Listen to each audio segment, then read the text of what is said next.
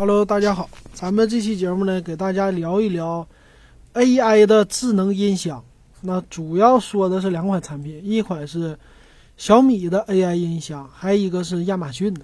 那欢迎你关注我的微信公众号“电子数码点评”或者英文叫 Talk 零四幺幺。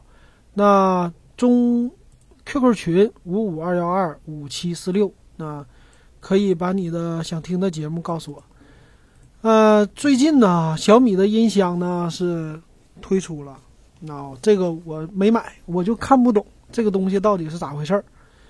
那要想知道 AI 音箱的历史呢，就得往回推，推到二零一七年的 CES 展。那 CES 呢，就马上二零一八年在一月份嘛，今年的一月份马上就举行了。所以，二零一七年举行的时候，这个国外的媒体报道。最火的一个产品就是智能音响，是亚马逊当时推出的，叫 Echo 这个音响，好像是这么说啊，E C H O，你看我拼的对不对？那这个音响呢，当时它是个啥样呢？就是这么一个音箱的样子，然后呢，全都是智能语音，就是你跟他说话，然后他给你反馈，你可以把它理解成一个独立的 Siri，对吧？那个之前的苹果的 Siri 啊，什么？他我记得苹果公司的广告也是说，啊，Hi Siri，啊，告诉我这，告诉我那，啊，今天天气怎么样？温度怎么样？我要听什么音乐？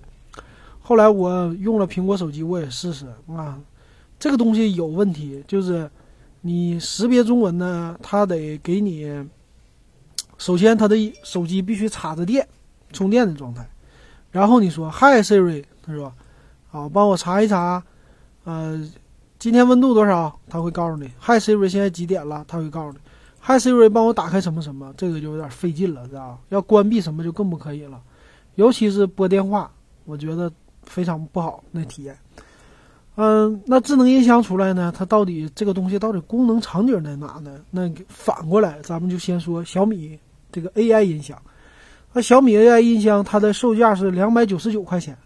作为一个音箱来说，就这么一个筒子，售价两百九十九，应该不算便宜了哈。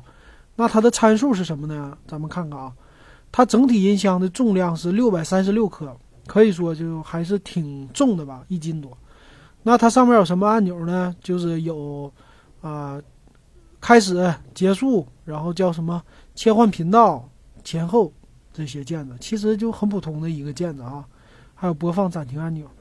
那其他方面呢？它呃，配的是叫三百六十度的扬声器，那就各个角都给你配扬声器了，三百六十度转圈都有，是这意思。那它叫二点二五寸的全频扬声器，然后频率是六十赫兹到一万五千赫兹，啊，还有什么扬声器敏感度这些都不用说了。但是呢，好处是它有六个麦克风，这个挺吓人的吧？然后呢？在这个 CPU 方面，它还带了 CPU，它带 A 五三的四核一点二 G CPU，带了一个，然后内存和闪存都是二百五十六兆，双频 WiFi 蓝牙四点一，再加上它的功率是，呃大于五瓦，然后十二伏的充电，可以说呢，整体来说，它的这个音箱智能就智能在他们内置一个芯片，对吧？还有内存，那这个是最主要的。其实它的内存的规格还有闪存的这个规格来说，并不太高，那基本上就是一个很老很老的一个小米盒子，差不多两三年前甚至更久之前，这小米盒子的一个容量，也基本上就是这样的一个等级了吧？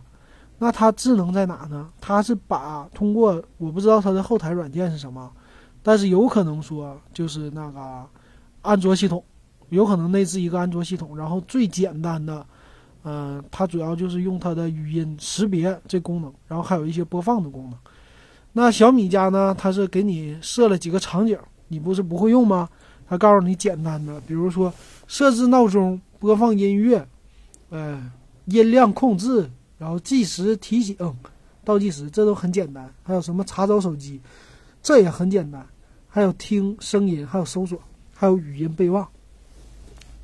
那小米家是他们家，因为有很多智能家居嘛，那也是可以用语音来控制。那我觉得这里边最有意思的功能是什么呢？就是，呃，语音备忘录。那这个要看它的准确度，还有一个识别度了，对吧？嗯，这个是一个。还有一个呢，就是查找声音呐。查找声音呢，我不知道它能不能听我的，就是我的这个节目。我不知道咱们听友有没有买这个 AI 智能音箱的。如果有的话呢，你可以试一试。你说，啊，他们家这个东西我看啊，叫小爱同学，他的也一个命令就是，你可以在这家问小爱同学，小爱同学，呃，电子数码点评，打开电子数码点评，我要听最新的节目，你看他能不能听到？我估计是不会识别出来的。呃，这个他们家说呢是有开放平台的，就是开发者开放平台。那这开发者平开放平台不知道现在谁在用啊？如果说他有人在用的话，尤其蜻蜓如果能用的话，那就好了。就是我们的节目可能说在蜻蜓上啊，也可以在这音箱上可以收听了。那这样的话，可以说就是让它的一个功能扩展出来了。为什么呢？你想啊，它的嗯，现在很多家庭吧，呃，蜻蜓的这个用户特别多。那蜻蜓的用户，其中一个最大的使用场景其实也是在家。如果有孩子的呢，他就给孩子听一些儿歌呀，或者说儿童童话故事啊这些东西。我在家经常给孩子听。那音乐可能听的不多，但是听说这些都有可能听哈。呃，蜻蜓呢还有一个使用场景是户户外，户外的话一般都是会用耳机。那在室内的话没人用耳机，一般都是用扬声器。所以我家这边是用。扬声器在室外听，然后室室外是耳机，室内扬声器。那室内扬声器如果可以用这种智能音响的话，那就方便了，我就不用说成天看这个蜻蜓的手机 APP 了，对吧？我直接用说，小爱同学，我要听最新的电子数码点评。小爱同学，我要听单田芳评书，给我播放哪一个？小爱同学，继续给我播放我听得过的什么声音书、有声书。啊，那你这个的话，回家你继续，要是能听上，那就很方便了，一进屋就可以听。或者说，呃，我每天早晨喜欢洗脸的时候来听蜻蜓里边的广播，那我把那个音箱，只要是放在洗手间一个，我就说，小爱同学，我现在要听某某某台的广播，然后他就给你打开了。所以这个在你没有手的时候挺方便的。啊，基本上现在现代人呢，他到哪里都喜欢有声音，包括做饭在厨房都有声音，对吧？那都可以在手不方便的情况下用语音来控制，但是呢，它也有一个问题，就是在有杂音的情况下，它到底能不能够把这个识别好？因为从 Siri 上我看这个识别其实不太好的。那小爱这个同小爱同学小小米音箱啊，不知道识别的怎么样，但是我还没准备买，所以咱们的听众可以给咱贡献一下啊，在群上。谁买过的，告诉咱一声。那到底这个你的应用场景是什么？但是呢，这个东西是一个刚刚开始的产品，不用着急，它的后续的产品会越来越多的，然后它也会推出更多的功能的。所以这是在小米来说是一个概念，嗯，这个概念毕竟第一代嘛，咱不用着急买。那呃，亚马逊的叫 Echo 这个，它现在已经推出第二代了，而且推出了一系列的。这么一个产品，那咱说第一个呢？第一个呢是它的就最正宗的，和就小米音箱吧仿造的吧。那自从亚马逊推出智能音箱之后，那个什么 Google 公司、三星、LG、小米乱七八糟的公司都开始推出。那到底亚马逊这东西好在哪呢？那先说它的价格吧，它的价格是九十九点九九美元起，相当于人民币六百多块钱。所以售价并不便宜，但是在美国那儿来说还算是便宜的，呃，亚亚马逊家的东西啊，基本上都是一百美元以下，或者出来一百美元多一点儿，也就两百块钱那样，在他们那儿，在国外的国家，他们是能消费得起的。而且从外观说呢，他们家外观也是多种多样的。我看到有这种纯的黑色的音箱这种外观，还有呢，呃。有点像是，呃，灰色的布的这种感觉，还有，嗯，这个是木板颜色的这种木纹的，还有深木纹的，所以它这个颜色特别特别的多，有五种颜色。那这个就是一个好处，让你可以搭配你们家里的各种场景吧。所以就比如说你的装修可能深色的，你就不一定要放一个白色的音箱了。那他们家的音箱呢，也是。指令和咱们这个小米差不多，只是不是小小爱同学，他是他们家的 Alex，Alex 呢是他们的一个搜索引擎，啊，实际原来他是做这个信息统计用的，就是统计全球的网站排名。那以前很有名的一个，嗯，很有名的一个抓取引擎了吧？那后来呢，他们家就把这品牌给扩展了，现在就是再加上他们家的云服务，他们家是有，嗯，叫什么在线的，他们家有叫 Proma 的会员。所以有在线听歌的、看电影的，这个那个的全都有，还有有声书这些都有。所以你只要买了，在他们家就能听，啊，这是他们家的一个特色。还有一些广播呀，它都整合这些软件了。嗯，还有呢，他们家的一个特点是，不是让你买一个音响，它是让你在一个屋子里放一个，然后整个房间全都能听。比如说你家的屋子里，厕所、厨房、客厅。卧室一样来一个，他是这么希望的。然后这样的话，你就得买一个三四个了。三四个的情况下，它全都能联网。然后同时联网的情况下，它就能通过你的控制，让你所有的地方全都在放同样的音乐。所以你只要在屋子里走哪，你都能听见，有这么一个立体声的效果。还有就是哪里都出声。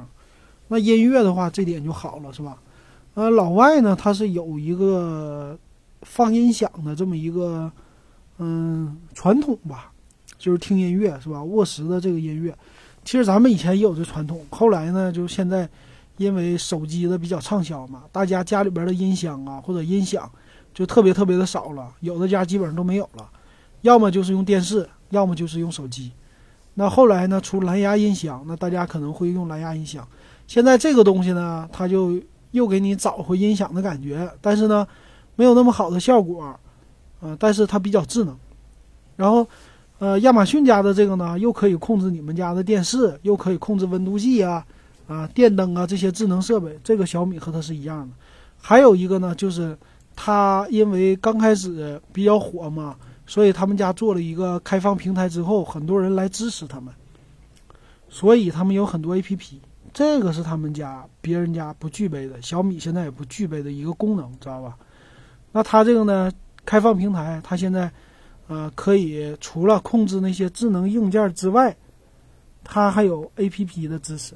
比如说这些什么 iPhone 上的一些国外有名的听收音机的 A P P，比如咱们国家的什么，就类似吧，咱不知道国外的这个 A P P，呃，不能不能说这 A P P 的名吧，说完了大家也不知道，但你就可以把它想象成国内的什么，呃，喜马拉雅、蜻蜓，呃，百度。呃，不是百度了，就是网易云音乐、腾讯云音乐，乱七八糟这些全都有。你手机里边只要是跟声音有关的 APP，它全有。然后你还可以搜索，搜索网络，百度啊这些都可以搜。那这是它的特色，所以就可以说这个东西呢，在国外是比较受欢迎的啊，大家也比较喜欢尝鲜这些东西，还有它控制的东西也特别多。那国内呢，现在小米它的这个平台。开放到底到什么程度，它还没说，所以只能说先控制他们家自己的东西，这是它的一个特色了吧？啊，这个，那还有呢，亚马逊的 Echo 啊，它还推出了一个叫 Echo Plus，一百五十美元，它其实和那个 Echo 九十九点九九美元的这个呢差不多，只是功能上稍微多了，我看多了也就一两个功能这么多，其实差别不大的，只是。尺寸更大了，然后喇叭的，呃，音响的效果稍微好一点。它还推出一个简单的一个控制的，是带显示屏的。那这个显示屏的是什么好处呢？就是样子吧，比较像，哎呀，这个样子比较像什么呢？像咱们以前床头柜上摆的那个相框，有圆的，有方的，方的那个贵一点，圆的那个便宜点。那方的那个是七寸屏，圆的是二点五寸屏。那这个呢？它是给你显示你的时间，显示你的呃天气这些东西，那可以放在床头柜儿。那这个属于是个性化的了，老外比较喜欢。那可以说他们家的衍生品推出的挺快的，对吧？嗯，这个呢，我觉得以后的场景啊，就是，可以你说开放平台可以要谁去呢？墨迹天气，这是最最最需要的。每天早上起来你就，嗯。小爱同学，告诉我一下现在几点了？然后他就告诉你了。呃，小爱同学今天多少度？应该穿什么衣服？他都可以告诉你，对吧？然后小爱同学给我打开中国之声啊，起床音乐或者 Hit FM 给我打开，你就开始听起床音乐了。这是一个很怎么说呢？很具有未来感，或者说是呃很理想的一个状态吧。但是说不一定能这样，你可能玩新鲜玩两天，最后嗯就玩不上了。那我家呢，其实我是起床床头我放了一个最老的那个收音机。就是老外经常用的，前面有一个，嗯，显示时间的，然后它有一个简单的收音机功能，它有定时开开关的这么一个功能。那我是会用它定时关闭的功能，半个小时就关。那睡觉之前我会听中国之声，然后每天我会拿它当一个表看。那这个东西呢，其实以前并不觉得，呃，咱们中国很适合它，觉得老外用这东西，但是用时间长了以后，发现还是挺管用的。尤其是听广播，尤其是听这个中国之声。中国之声这种新闻呢，对男人来说，反正我也不听音乐。然后他晚上呢，他的节目设置也很好，他晚上十点之后全是谈话类的，基本上你一听他谈话，你就能睡觉，啊，很好用。所以我就买了个那东西，那东西也是放了一年多，但是后来就搬了家以后，放在床头那位置以后，就觉得很好，哎，现在用的特别好，啊，所以这久而久之养成习惯了。那这个东西呢，它就是要代替你这个习惯，要把这个东西放在你的床头，这就是它的目的。那希望呢，就是这些智能音响啊，咱们国内的要和国外的要赶上，就是说平台，这个平台有没有这么多 A P P 的支持？如果有了 A P P 的支持，那就好了，那个我觉得咱们就可以值得入手了。但是现在 A P P 如果支持很少的话，那你就完了。你就等于买了一个有简单功能的音响，所以它还是音响的功能，那就不太好了啊！是希望看到二零一八年小米把这个东西扩展一下，然后出个二代产品，这比较好。那呃，最后说一下这个亚马逊的 Echo 呢，它还有一个最便宜的五十美元的版本，那它就是一个小的蓝牙音箱，但是呢也带就智能的这么一个语音功能，最基本的功能都带。但是呢，它的音响效果就不是那么好了。但是它因为小巧嘛，也都是可以的。所以说看出来他们家相关的产品吧，特别特别多，发展挺快的。希望咱们小米也能够向他来学习吧。然后国内其他公司，华为好像也出了吧，也出这东西了，好像。反正以后什么华为、魅族乱七八糟的都得出，大家都可以关注一下，不用着急买。好的，那就这期咱们给大家说一说智能音箱到底是怎么回事儿。